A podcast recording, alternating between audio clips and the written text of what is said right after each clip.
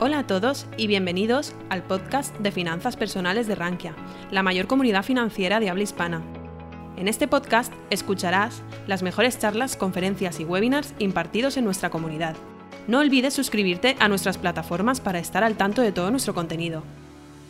Ante la subida de la inflación, las compañías cíclicas y de sectores en los últimos años odiados se han vuelto a poner de moda. Pocas carteras de inversión han estado más preparadas para este cambio de ciclo que las lideradas por Gabriel Castro, actual gestor del fondo Sigma Internacional. Gabriel es máster en finanzas por CUNEF es CFA Charter Holder desde 2017 y ha asesorado varias carteras de inversión. Desde 2020 se unió al equipo de análisis de Singular Bank. Tiene un canal de YouTube de educación financiera y es una de las cuentas más seguidas de Twitter por la calidad de sus contenidos. Hoy nos trae su charla. Value Investing aplicado a la renta fija. Con todos vosotros, Gabriel Castro. Es un tema diferente de, los que he venido tratando, pero como dice eh, Daniel Tello, creo que es un tema eh, que se habla poco de España y que eh, es muy interesante también desde el punto de vista del individual. Y es la, renta fija, ¿no? Y en especial, pues, el value investing aplicado a, la renta fija. Bueno, aquí tenéis eh, una pequeña diapositiva sobre, sobre mí, que es algo lo que ha comentado ya Rankia, y especialmente señalar, pues, que soy cogestor de, Sigma Internacional y de Gamma Global lo, un poco el guion de, la charla, cómo va a ser. Eh, vamos a primero hablar de, renta fija, nociones básicas, un poco para que todos estemos más o menos en, el, mismo, nivel de conocimiento. Explicaremos por qué la renta fija se mueve a pesar de, ser fija, ¿no? Eh, luego explicaremos un poco cómo invertimos nosotros y traigo diferentes ejemplos que eh, todo el mundo conoce como TK, navíos, eh, Scorp, que sí que es algo más desconocida, y Aritza. Y luego espero tener tiempo para, preguntas, eh, porque creo que es lo más interesante de, estas charlas eh, en directo. Bueno, lo primero, ¿qué es la renta fija? La renta fija, aunque el nombre parezca así muy novedoso, se puede resumir como deuda. luego sí que es verdad que hay diferentes tipos de deuda, hasta los bonos, los pagarés, hay convertibles, perpetuos, hay de todo, pero al final eh, la conclusión es que un inversor eh, eh, realiza o sustituye la función del banco. Es decir, nosotros como inversores prestamos dinero a, las empresas. de la misma manera pues que, nosotros como individuales vamos al banco a, tomar dinero prestado, pues sería eso sería una especie de, renta fija, ¿no? Pero en este caso, pues al mercado, a, empresas corporativas. Y, el nombre realmente pues, se llama renta fija porque eh, todos conocemos ya, o está estipulado desde el primer momento, eh, la cantidad que nos van a pagar en cada momento, tanto a vencimiento como durante la vida del bono, eh, ¿vale? Por, por, tomar un bono, tendremos, si es un pagadero semestral o anual, nos irán pagando intereses y a final de vencimiento eh, nos amortizarán el bono en completo. Este es el bono más clásico. Luego, pues hay, hay, diversos tipos de bono. Pero bueno, el más clásico, la deuda y la renta fija más clásica es, este tipo. Eh, aunque, como vamos a ver eh, a continuación, la realidad es que, es que nos fija, porque la renta fija se mueve y tiene un sentido que se mueva. lo que pasa que sí que es verdad que si lo haces a título individual y lo tienes en la cartera y, y no le pasa nada a la compañía, que no quiebra ni tiene ningún problema financiero, pues en teoría, si tú no miras el precio, al final desde el principio sí que es verdad que ya tienes todos esos flujos de caja futuros eh, sabidos de antemano, ¿no? A diferencia de, renta variable o cualquier otro tipo eh, de activo. O nociones básicas que tenemos que entender o, que de, las cosas que voy a hablar eh, durante la charla para que todos estemos en la misma posición. Lo primero, duración. Duración es simplemente el vencimiento del activo, del bono en este caso, porque vamos a hablar de bonos. Si, por, simplificarlo, si vamos a decir duración años, aunque no es del todo correcto, pero bueno, duración años. Si el vence en 2025 y ahora estamos a prácticamente enero del 2022, pues esos tres años, ¿no? Y eso es como eh, vamos a tratarlo. Luego, cupón. Cupón va a ser eh, la cantidad que nos paguen, la especie de dividendo, la cantidad que nos paguen, tanto depende de si es semestral, si es anual, eh, si es trimestral, pero la cantidad que nos paguen eh, al año, aunque si es un 10% y paga cada trimestre y medio, realmente es un 10% anual. Lo vamos a hablar en términos anuales. Luego el precio. El precio de la renta fija eh, es muy importante porque normalmente sale eh, valorado a 100 o a 1000, pero bueno, generalmente a 100, pero el precio se va moviendo y ahora veremos por qué, por qué se mueve. Con estas tres variables eh, obtenemos la TIR o la Yield to Maturity, que esto es la rentabilidad anualizada que va a obtener el poseedor de, este bono. Porque no es lo mismo comprar una deuda, un bono, ir al primario y que tenga un cupón del 5% y comprarlo a un precio de 100 con duración dos años, que entonces vas a tener una TIR anualizada del 5% durante dos años, que comprar ese bono a 95, porque lo que hay que entender es que si compramos ese bono y estudiamos los flujos, va a ser, nosotros desembolsamos 95 a día de hoy, al año que viene nos pagarán un cupón de 5 y al siguiente año nos pagarán un cupón de 5 y nos devolverán 100. Por lo tanto, la TIR eh, es mayor cuanto eh, menor es el precio. Eh, por lo tanto, que suba la TIR reduce el precio. Es una correlación inversa. Y luego, pues tenemos también, que he querido traeros a, la derecha, cómo está situada la deuda frente al, equity, frente a la renta variable. de la renta variable, sí que es verdad que participa más de los beneficios, porque al final, si tú has prestado o si te presta el banco, eh, y a ti las cosas te van bien, tu empresa va bien, no vas a devolverle más dinero porque te vayan bien las cosas. En cambio, a los accionistas de esa compañía, sí que si se aumentan dividendos, eh, si se hacen recompras, pues sí que obtendrán unos beneficios eh, en función de cómo evolucione el negocio. Sin embargo, pues también tiene un riesgo. Si va muy mal el negocio, el accionista puede perderlo todo, le pueden quitar el dividendo, tiene que hacer una ampliación de capital y el deudor eh, seguirá cobrando su interés más eh, el repago de la deuda. Depende del escalón en el que, en el que estés, como podéis ver eh, en la imagen de la derecha, pues tienes más preferencia, estás más seguro o estás menos seguro.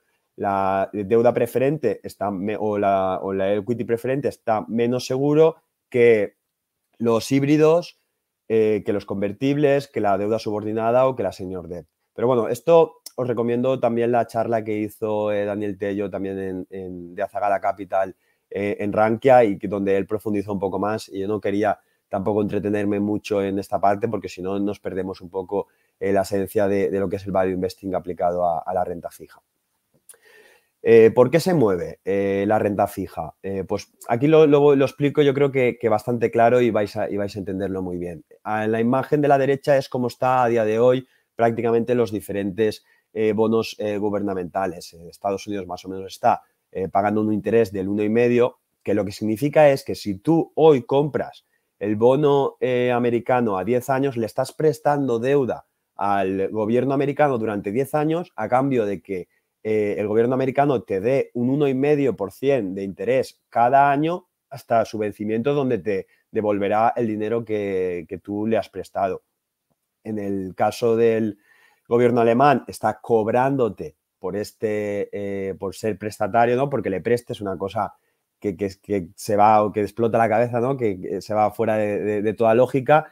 UK está pagando eh, alrededor del 1%. Luego, las empresas eh, investment grade o las empresas de gran calidad crediticia prácticamente están pagando lo que está pagando el gobierno americano y luego las empresas de high yield o como se les conoce como los bonos basura, pues sí que están pagando eh, alrededor del 4%. Entonces, ¿por qué se mueve la renta fija? ¿Vale? Pues imaginaros que hoy nosotros, bueno, por, hacerlo más sencillo, en enero del 2022 nosotros eh, le prestamos, acudimos a un primario a 10 años al gobierno americano al 1,5 durante 10 años, ¿no? Y como podéis ver eh, en la imagen de, de, la derecha abajo, pues se espera que los tipos de interés pues que vayan subiendo en los próximos años. Como veis, pues en el 2019 eh, llegaron a sobrepasar el 2%. Esto lo que implicó es que el bono americano llegase al 3,5% de, de rentabilidad, es decir, el mismo bono que hoy se emite al 1,5% en intereses, se emitía al 3,5%. Pero bueno, por, ponerlo simple, eh, imaginaros que en el 2024 han pasado dos años, suben los tipos de interés un poco como proyecta el mercado y el, Estado vuelve a emitir el mismo bono a 10 años igual, pero en vez de al 1,5 al 3%, ¿vale? ¿Qué ocurre con nuestro bono? Porque claro, nosotros tenemos ahora un bono que le quedan 8 años, porque han pasado 2 años, que solo paga un cupón del 1,5. ¿Quién nos va a comprar a nosotros eh, nuestro bono al 1,5 si hay un bono en el mercado cotizando eh, superior que está siendo emitido por ahora por el, por el gobierno, pues esto se ajusta vía precio. El precio cae, el precio del activo cae para que la yield to maturity sea la misma y sea homogénea, ¿no? Entonces no se irá al 3%, porque al 3% estará el bono de 10 años, este será de 8 años, pero estará cercano. Eh, entonces, pues es así como por, la, consecuencia por la que se mueven eh, los bonos. Y es cuando tú puedes aprovechar para comprar un bono que esté algo estresado, que tenga una yield to maturity eh, exigente o, bueno, más, o más interesante y, por eso es lo que puedes comprar un bono a 90 o puedes comprarlo a 110, eh, por, este ejemplo que espero que, que haya quedado claro porque un poco es la base eh, de, la renta fija y si no, luego pues en preguntas espero que, preguntéis sobre este aspecto si no lo habéis entendido. Bueno, ya he entendido qué es la, renta fija, eh, a grandes términos, me diréis, no, no tiene sentido, no tiene ningún sentido prestarle a día de hoy ni a el gobierno americano ni a una empresa como Apple que te está dando un 1,5 eh, durante los próximos 10 años, porque la inflación a día de hoy es superior a ese 1,5 y como os he dicho anteriormente, eh, no vas a participar en subida de beneficios, no vas a participar en nada, vas a tener nominalmente 1,5, 1,5, 1,5 durante 10 años y luego te devolverán la inversión. Es decir, nominalmente vas a tener un beneficio del 1,5, pero realmente cuando, considera, cuando tomas en cuenta eh, la inflación vas a tener una pérdida real de poder adquisitivo. Entonces, ¿qué sentido tiene comprar este tipo de bonos? Pues correcto, este tipo de bonos que han funcionado también en el pasado, porque como la yield ha ido cayendo desde el 5% al 4% al 3%, el bono ha ido subiendo y entonces nos ha beneficiado mucho pero a día de hoy, en los próximos 10 años, pues se van a parecer en bien poco a los últimos 10, eh, porque la, Fed no puede mantener indefinidamente los tipos en cero, eh, tendrá que subir. Entonces, nosotros hacemos renta fija, sin embargo, eh, la hacemos de una manera diferente. Y esto es lo que aplicamos en Gamma Global, que prácticamente el algo más del 50% del fondo aplicamos este análisis. Lo que hacemos es, en vez de comprar empresas que van muy bien o, estados o empresas estado que es prácticamente imposible que quiebran, lo que hacemos es analizar compañías en las que el mercado por una cosa determinada o simplemente porque no tienen rating o porque son demasiado pequeñas, eh, pues no le presta o no tienen esa facilidad para obtener dinero. Entonces tienen unas tires, unas rentabilidades muchísimo más eh, acordes o, reales a, lo, que es real, porque también es verdad que la Fed pues, no está inyectando dinero, no está comprando ese tipo de bonos. También lo que hacemos es duraciones cortas. ¿Por qué? Por lo que os he dicho antes. Eh, si nosotros compramos a un bono de tres años y los tipos suben los próximos dos años, eh, cuando eh, quede un año para nuestro vencimiento, para que nos devuelvan el dinero, nuestro bono ya va a ser poco volátil, poco sensible la sensibilidad de los bonos son los bonos de larga duración. De corta duración, si al año que viene te van a pagar eh, un el 3% y te van a devolver el dinero, dependes muchísimo menos de si la Fed sube 0,25 los tipos o no los sube. Entonces nosotros, lo primero, nos centramos en negocios, eh, no vemos eh, tipo macro, ¿no? Lo segundo, buscamos duraciones cortas, máximo cuatro años. Entonces, con esto eh, evitamos que eh, tener una influencia negativa por la política que adopte la Fed o que adopte el Banco Central Europeo en los próximos años. Si es más restrictiva, no nos importará porque no nos afectará y además tendremos oportunidad de ver otro, o sea, de, tener más oportunidades. Y si es expansiva, eh, como está siendo ya, pues prácticamente ya están en suelo, es difícil que sigan cayendo las yields y por tanto subiendo los precios. Disculpadme. Y como he dicho, pues con eso hemos conseguido, eh, eh, a pesar de, la dificultad del entorno actual, hemos conseguido una cartera con un yield to maturity del 6,2%, lo que significa que el 50% de la cartera, si cerrásemos los ojos y, los abriésemos en tres años, eh, nos habría dado un 6,2% cada año. Y esto es muy importante porque por el camino se va a mover un poco, pero a vencimiento vamos a tener una rentabilidad del 6,2% eh, a no ser que evidentemente haya un problema financiero en, alguna de nuestras compañías que creemos que no y por eso la primera eh, parte es el análisis bottom-up donde tenemos absoluto convencimiento de que bajo cualquier escenario la empresa va a poder repagar nuestro, nuestro bono. bueno, y entonces empezamos por el, por el primer bono, que es un bono que, que una compañía que conocemos todo el mundo, ¿no? TK Corp.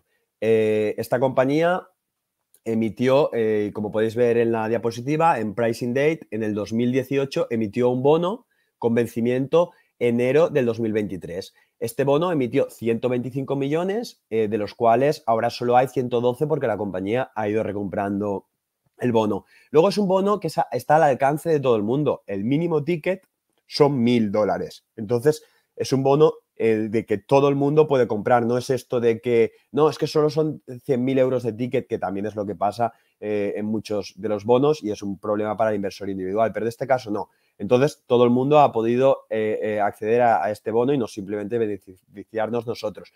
Era un bono que era convertible cuando se emitió en el 2018, con un precio de, precio de conversión, como podéis ver en la diapositiva, de 11,70. ¿Qué es lo que pasa? Que ahora con Tiquilla 3,5, esta convertibilidad, esta opción para ser eh, accionistas, y luego lo, explicaré eh, con más detalle en otra diapositiva, pues pierde todo el sentido y simplemente se queda con la parte del bono, eh, que compramos el bono, cobramos los intereses y a vencimiento nos repagan el cupón, el, perdón, el, el principal. Nosotros eh, ¿por qué se originó esta inversión? ¿Por qué tenemos este bono en cartera? Pues una compañía eh, muy pequeña que nadie eh, le presta atención, mucho menos al bono, porque un bono de 125 millones, el 95% de los fondos que compran este tipo de emisiones, que solo son un 1% de los fondos de renta fija globales, no pueden acceder a, a, una emisión de 125 millones porque no tienen suficiente liquidez para ellos. Nosotros al tener un fondo pequeño, pues sí que podemos eh, comprar este tipo de, bonos. Además, es una compañía que no tiene rating. Eh, y esto, pues, a muchos de los eh, fondos les dificulta poder entrar, que no es nuestro caso. ¿Por qué compramos nosotros? Pues nosotros, en, nuestro, en el momento en, Gamma, sí que es verdad que lo habíamos tenido en otros vehículos a mejor yield to maturity, pero en Gamma lo compramos al 6,5, en el momento en que formamos el, el, fondo en mayo del 2023, a un vencimiento prácticamente de año y medio, ¿no? Nosotros compramos en mayo del, 2021 y el vencimiento es enero del 2023. Esto significa que otra vez, eh, olvidándonos de que el bono se va a mover, vamos a ganar un 6,5% cada año eh, durante uno, un año y medio. Entonces, pues oye, si las cosas van bien, vamos a ganar eso y es lo que, es lo que creíamos, ¿no? En ese momento. ¿Qué, es TK? Que esto todos lo sabemos, pues es un holding que tiene una participación en, en TK LNG y una participación en TK Tankers. TK Tank es una compañía de transporte de petróleo, TK y LNG, una compañía de transporte de gas, y además TK lo bueno que tiene es que tiene el control absoluto de eh, TK y LNG mediante el General Partner. Entonces, si tuviese en algún momento eh, por alguna de aquellas algún eh, problema financiero real, pues hubiese dicho, oye, TGP, eh, aumenta el dividendo porque yo eh, tengo una participación importante y necesito eh, devolver la deuda. Entonces, TGP pues, hubiese dado un dividendo one-off en el caso extremo negativo en el que TK no tuviese la capacidad de refinanciar este bono. También que era muy interesante para nosotros, que teníamos muy estudiado TK y LNG, como podéis ver en, los vídeos en mi canal, y teníamos el convencimiento de que TGP podía hacer este extra esfuerzo y pagar eh, a TK. Y, insisto, eh, TK y LNG estaba obligado a hacer extra, extra esfuerzo eh, porque los accionistas no tienen derecho de voto. Es TK el que controla la filial. Además, TK y LNG ya estando barata, porque estaba pues cotizando pues a 15 dólares por acción, cubría dos veces la deuda bruta total de, de, TGP. Entonces, eh, en, el peor, peor escenario, pues TK podría haber vendido un poquito de TGP y podría haber pagado el bono, con lo que no teníamos ningún problema, ¿no? Además, pues lo que hablábamos, que TGP pues, tenía un excelente backlog, una buena posición financiera y era muy difícil eh, romper la tesis de inversión ahí, ¿no? ¿Qué ha pasado? Bueno, pues nosotros con, esta, con esta idea compramos el bono para estar tranquilos un año y medio y ganar un 6,5, un seis que en este escenario de tipos de interés pues no está nada mal.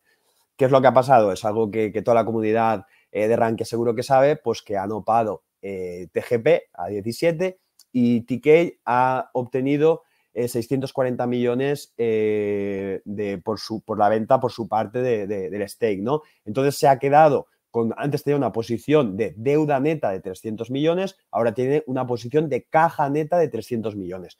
Entonces, cuando tienes caja neta, significa que tienes más, mucho más caja, 300 millones más de caja que de deuda. Que hará eh, TK o que nos ha dicho TK que va a intentar hacer por recomprarnos este bono. En vez de tenernos hasta el vencimiento, que es enero del 2023, va a intentar hacernos una oferta eh, por el camino en la que nosotros eh, decidiremos si vender o no vender. Eh, ¿con, ¿Con qué van a jugar? Con el precio. A día de hoy, más o menos queda un año, ¿vale? el precio que nosotros podemos ganar en TK es 100 que está ahora más 5 de, de cupón. Eso es lo que nos van a devolver en enero del 2023. Pues TK tendrá que darnos 103, tendrá que darnos 103 eh, y algo para que nosotros digamos, vale, pues por el 1 y algo que, queda de, interés sobrante, pues te vendemos. Aunque probablemente eh, mantendremos la inversión porque queremos seguir eh, teniendo ese, esa yield to maturity hasta el final, a no ser que encontremos otras oportunidades de inversión que tengan una eh, yield to maturity más interesante. Muy interesante. Eh, aunque no es desde nuestro precio de compra, eh, quiero que veáis cómo se ha comportado el bono de TK contra el equity, para que entendáis cómo un convertible deja de ser convertible en el momento en el que el equity cae mucho, ¿vale? Y empieza a ser bono. ¿Qué es lo que pasó? Como podéis ver, pues la rentabilidad de TK desde que se emitió el convertible ha sido del menos 57% un desastre de inversión. Sin embargo, eh, la rentabilidad del bono pues, ha sido acorde al, cupón prácticamente. Un 6% anualizado, un 25% en total. Eh, como podéis ver, excepto en el 2018, que sí que hubo algo de ruido, que había miedo sobre si TGP eh, no era suficiente, o sea, no podía refinanciar la deuda, no podía sacar los barcos con facilidad, pues sí que el bono se movió, que es la parte blanca, se movió algo hacia la baja, pero si os fijáis, en el 2020, que es la, siguiente imagen, antes de que, eh, o sea, la siguiente parte, eh, prácticamente el bono no se movió, el bono no cayó, porque a pesar de que la acción no paraba de caer, el bonista ya sabía que no tenía ninguna dificultad porque sabía perfectamente que TGP estaba ahí para ayudar y ya tenía refinanciado eh, los vencimientos. Entonces lo que quiero que veáis aquí es es cómo el bono es muchísimo más seguro y al final da una rentabilidad también interesante porque, oye, un 6% anualizado en los últimos eh, años no está nada mal, sabiendo que en el largo plazo la rentabilidad anualizada de la bolsa americana está prácticamente del 8%. Cambiando a otro eh, de los ejemplos. Navios Maritime Acquisition. Este bono es diferente al de TK porque el de TK lo compramos eh, en la, parte de bonos conservadores, bonos que el mercado entiende mal o el mercado eh, no puede comprar porque son emisiones pequeñas, pero no tenemos ninguna duda de que nos va a pagar el 100% de la inversión. Y esta compañía era diferente, esta compañía sí que estaba algo más estresada, ¿no? Era un bono también pues, que se eh, emitió en el 2013, eh, que pagaba un cupón del 8,12% y ojo con este cupón que ya te indica pues, que la compañía pues, estaba algo estresada, sí que es verdad que también era el 2013, pero que bueno, que era una compañía de riesgo. Eh, como podéis ver, pues todos los ratings de Moody's pues indican eh, y de S&P pues indican que es un bono basura. Es high. También es un bono al alcance de todos. Por 2.000 dólares podías comprar, eh, tomar participación en este bono. Y a diferencia del de, TK, como podéis ver en Rank, permitirme tirar para atrás, ves como en Rank pone Unsecure. Esto significa que no estaba en la primera escala. Cuando antes hemos visto las escalas de pago, este bono no estaba en la primera escala. Por supuesto, estaba muy por encima del equity. El equity todo valía cero antes de que el bonista empezase a, perder algo de dinero. Pero aquí, si podéis ver, eh, pone first lien. Eh, Esto significa que este bono tenía un colateral garantizado y eh, este bono primero atacaba contra el colateral y luego ya iba contra el resto. Entonces tenía más seguridad que el bono de TK, ¿no? Entonces, nosotros, ¿por qué decidimos eh, mirar esta compañía? Que también tenía pues, vencimiento eh, en el 2021. Eh, en, noviembre del 2021, aunque ahora, como veremos, pues se ha amortizado en, septiembre. Una compañía que tenía mucho estrés financiero. Lo compramos el bono el año pasado en, durante el COVID. ¿qué vimos nosotros? Que ese colateral, solo ese colateral, ya no íbamos al resto de la cartera, solo el colateral a, lo que primero atacaba el bono, garantizaba el 105% de nuestra inversión inicial. Nosotros estábamos comprando el bono prácticamente en 60, valorado a 60, cuando nos tenía que devolver 100 en, un año y medio, porque lo compramos eh, pues también en, eh, el año pasado eh, durante el COVID. y entonces este colateral, que eran barcos y era muy fácil de seguir, porque nosotros al final tenemos una herramienta que nos dice cada barco de, ese colateral lo que vale, y era muy fácil de seguir, garantizaba el 105% de nuestra inversión. Entonces nosotros estamos en un momento donde decíamos, vale, lo primero, esta compañía nos va a pagar mínimo un 8% de cupón durante un año porque si quiebra será al final del, eh, cuando tiene que devolvernos el, principal, ¿no? O sea, ya nos quedamos con 8%. Lo segundo, el colateral a nosotros nos garantiza algo más de prácticamente 70. Entonces pensábamos, compramos a 60 menos 8 porque es lo que nos va a pagar de cupón, estamos comprando a 52 y el colateral a día de hoy está garantizándonos prácticamente 70. Pues oye, el riesgo de recompensa está bastante interesante. Solo pueden pasar cosas buenas. ¿Por qué? Porque ese colateral además eran barcos que estaban preseados en mínimos. Estaban eh, con el hierro, todas las materias primas, porque al final un barco es, es un trozo de hierro en el mar, estaba cotizando mínimos. Entonces, lo único que podía hacer, o prácticamente lo único que podía hacer durante el próximo año, era revalorizarse. Entonces, pues tomamos eh, una inversión inicial, un vencimiento de un año y medio, un yield to maturity, si todo salía bien, superior al 50%. Otra vez, esto significa que íbamos a ganar más de un 50% anualizado, que se dice pronto, eh, prácticamente un 100% de, de, revalorización. Eh, y luego, pues, un poco por explicar, para quien no sepa eh, qué es Navios Acquisition, aunque yo creo que también en la comunidad todos los que todos más o menos sabrán algo de navíos, esto era la compañía de transporte de petróleo que estaba dentro del grupo de navíos. Lo que habían hecho muy bien era que durante la locura del COVID eh, habían fijado unos rates muy atractivos eh, sin embargo, pues la compañía ya venía arrastrando un par de años pues dificultades financieras. Entonces, pues sí que es verdad que tenía un riesgo financiero en este caso, ¿no? Pero por eso, pues la facilidad nosotros para seguir el colateral y el poco riesgo, porque ese colateral eh, cubría eh, más del 100% de, de, la inversión inicial, pues nos, nos hacía estar seguros. ¿Qué ha pasado finalmente? Que otra de las empresas del grupo Navíos ha comprado eh, esta compañía y nos ha repagado el 100%. Entonces, pues aquí en este gráfico podéis ver cómo nuestra, eh, desde la evolución, desde nuestra compra inicial eh, de navíos, ¿no? que fue pues en junio del, del año pasado. nos ha dado un 67% anualizado, prácticamente un 100%, cuando la acción, como podéis ver otra vez, prácticamente ha dado nada, ha dado pérdidas, incluso hemos batido al, SP que ha, que ha, hecho un 51% cuando nosotros hemos hecho un 100%.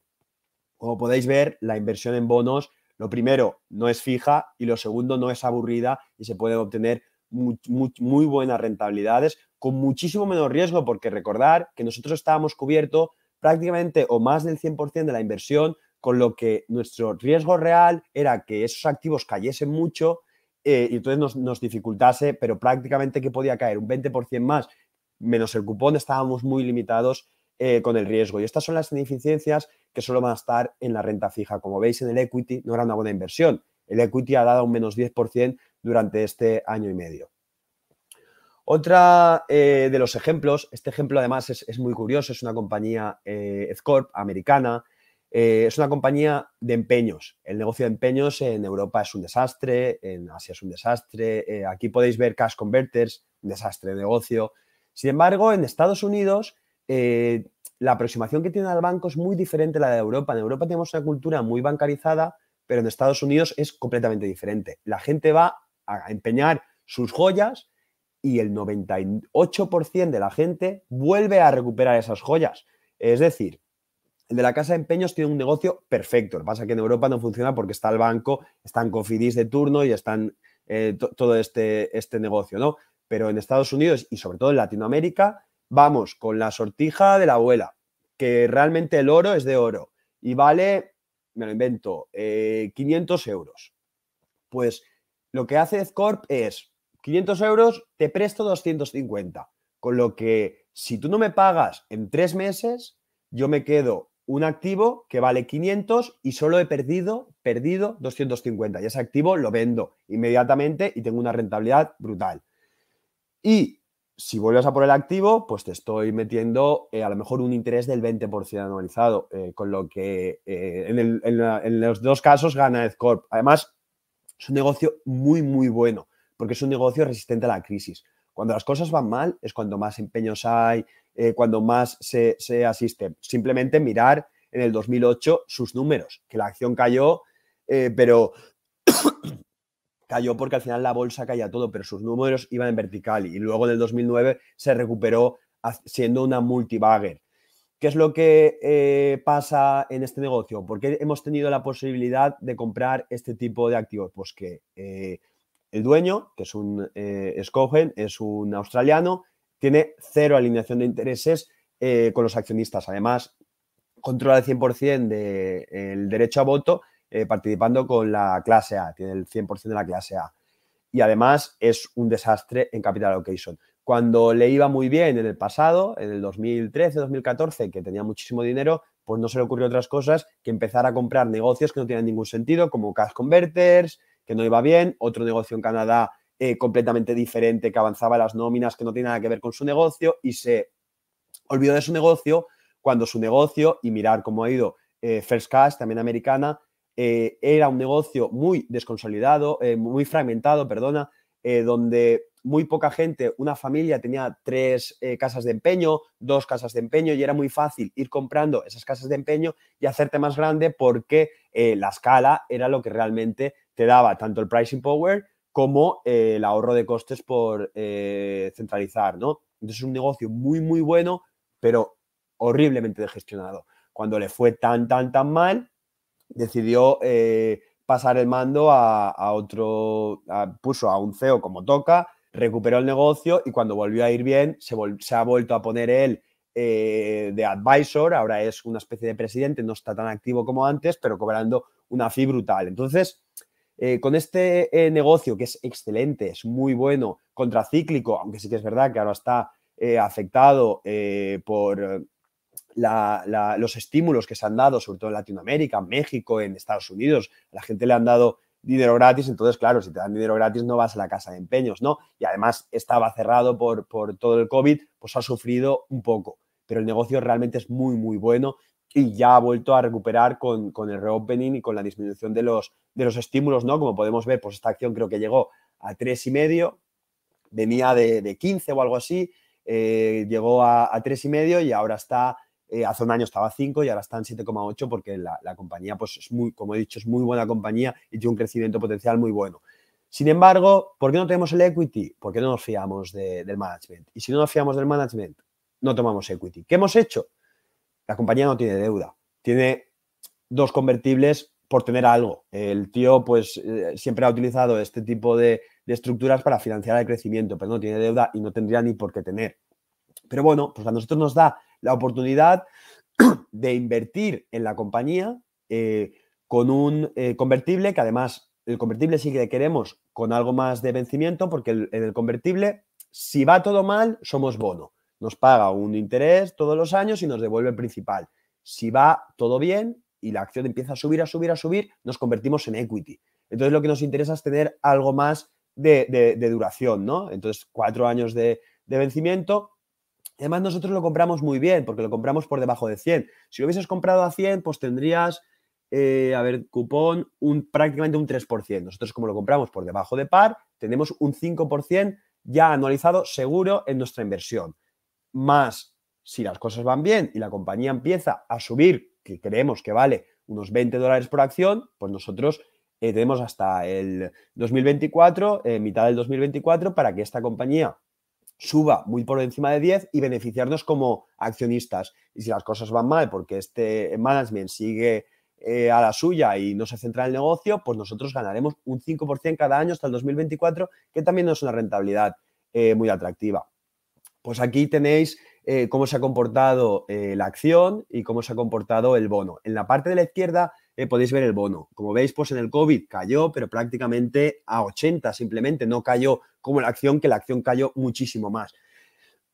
También interesante que cuando subió eh, la acción en su momento, que llegó a 14, el bono se disparó hasta los 160, muy por encima de la revalorización que le, le tocaría, o prácticamente la revalorización que le tocaría por, porque tiene, es una opción call, por decirlo de alguna manera, y tiene mucha duración, entonces esto es positivo para el bono. Entonces, si hubiese seguido subiendo, como podéis ver en la imagen de la derecha, la acción está en, en naranja, el bono está en, en blanco. Cuando estaba por encima de 10, se convierte en acción. Cuando cae por encima de 10, como en la parte de la derecha, no sé si, si, si se puede ver, eh, pasa a ser bono y ya no sigue a la acción. Cuando sube, empieza a volver a seguir a la acción. Y ahora, pues otra vez la acción está subiendo, eh, parece que las cosas vuelven a ir bien, y entonces vuelve a seguir a la acción y ya está por encima de par. Es una acción, como he dicho aquí, en la que hemos hablado muchas veces con la competencia y a mí me han dicho, con ellos no hemos podido hablar, evidentemente, pero con la competencia sí, y que es First Cash, y me han dicho, Gabriel, tiene una OPA sin vencimiento. Cuando nos quieran vender el negocio, simplemente tiene que poner en un papel el precio y se lo compramos. Y además me lo ha dicho abiertamente con lo que es algo público. Pero él, pues está otra cosa. Sí que es verdad que ya está algo más mayor y, ojalá algún día eh, ¿no? Le, interese vender antes del 2024, si puede ser, y entonces nosotros vamos a tener una revalorización eh, muy, muy alta. Pero lo que os quiero comunicar y lo que os quiero comentar teniendo este tipo de activo, que por cierto, eh, también es, invertible para eh, a partir de mil eh, dólares, es que nosotros no participamos de la, de la bajada y nos lucramos con la subida. Entonces, una compañía que es un muy buen negocio, que prácticamente no tiene deuda, tenemos cero riesgo. Si las cosas van mal, ganaremos un 5% cada año, que no está nada mal. Si las cosas van bien, pues la rentabilidad puede ser doblar. Y por último, y ya paso a preguntas, eh, Aritza, también cómo eh, hemos jugado nosotros esta compañía. Esta compañía tenía, y aquí voy tocando, no sé si os habéis dado cuenta, un bono normal o un bono convertible que era el de TK, pero que el factor de conversión ya no tiene sentido porque el strike, el precio de conversión está en 10 cuando la acción está en 3,5. Un bono normal como el de navíos, pero estresado, eh, el que lo pudimos comprar a 60, pero realmente era un bono donde el, bonista no participa del upside de la acción, aunque como habéis visto, por pues la acción no tenía ningún upside. Luego un bono como EdCorp, en el que nos interesa que la acción suba eh, y que sí que estamos jugando eh, que la acción vaya a unos 20 dólares, que entonces doblaríamos nuestra inversión. Sin embargo, nos cubrimos y no tenemos ningún riesgo de que las cosas vayan mal porque nosotros eh, nos repagarán eh, la inversión si el management no termina de convencer al mercado de que merece un, mayor eh, múltiplo. Y esta última es una deuda perpetua, ¿vale? Una deuda perpetua significa que no tiene vencimiento.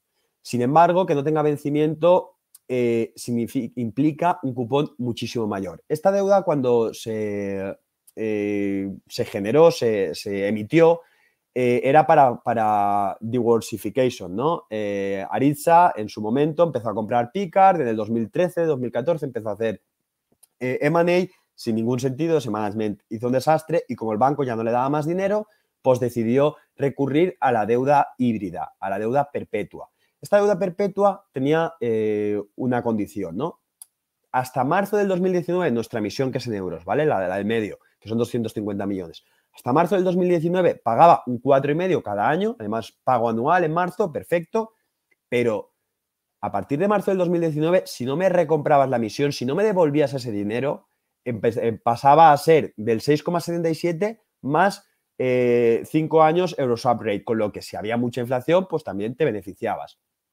¿Qué es lo que pasó? Como sabéis, pues Aritza eh, no pudo pagar, no pudo repagar esta, esta deuda de hecho, eh, esta deuda tenía, eh, y es muy importante leer del prospect y entender eh, muy bien cada cupón, por, cada bono, porque cada uno tiene unas características diferentes. Este bono perpetuo lo que podía era congelar el cupón, dejar de pagar ese cupón a cambio este cupón se iba acumulando y no es que solo se iba acumulando cada año 4,5, 4,5, 4,5, 6,8 a partir de, de, marzo del 2019, sino que además iba componiendo. El primer año era 6,8, pero el segundo año no era 6,8, era 6,8 de el 100 más 6,8 y componía. Entonces, en este, en este caso, ya era prácticamente un 8%, eh, algo más del 8% lo que nosotros estábamos cobrando como interés, interés que se iba acumulando, pero eh, lo cobraríamos en el futuro.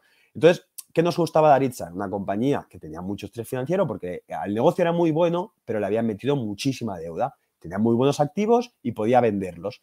Cuando nosotros entramos, además ya se había anunciado la ampliación de capital. Faltaba que se aprobase en junta, pero cuando el management dice que sí, cuando los advisors dicen que sí, todo el mundo va a votar que sí. De hecho, eh, muy poca gente, eh, sobre todo un inversor value español, ¿no? votó en contra, pero no pudo ser eh, posible que hiciese esa ampliación de capital. Entonces, los del equity fastidiados, les hace una dilución increíble, los de la deuda súper contentos porque tenemos muchísimo más colchón, ¿no? cuando nosotros compramos, pues tenía un yield to maturity superior al 10%. ¿Por qué? porque aparte de que ya eh, creo recordar que tenía algo de cupón acumulado, sí, correcto. Eh, además, no estábamos comprando en 100, estábamos comprando por debajo de par. Eh, luego, pues, como he dicho, buen negocio, pero mala gestión. ¿Qué ha pasado recientemente? Se han vendido negocios en Estados Unidos y LATAM, como se debería de haber hecho en el pasado, como bien dijo el inversor value español, ¿no?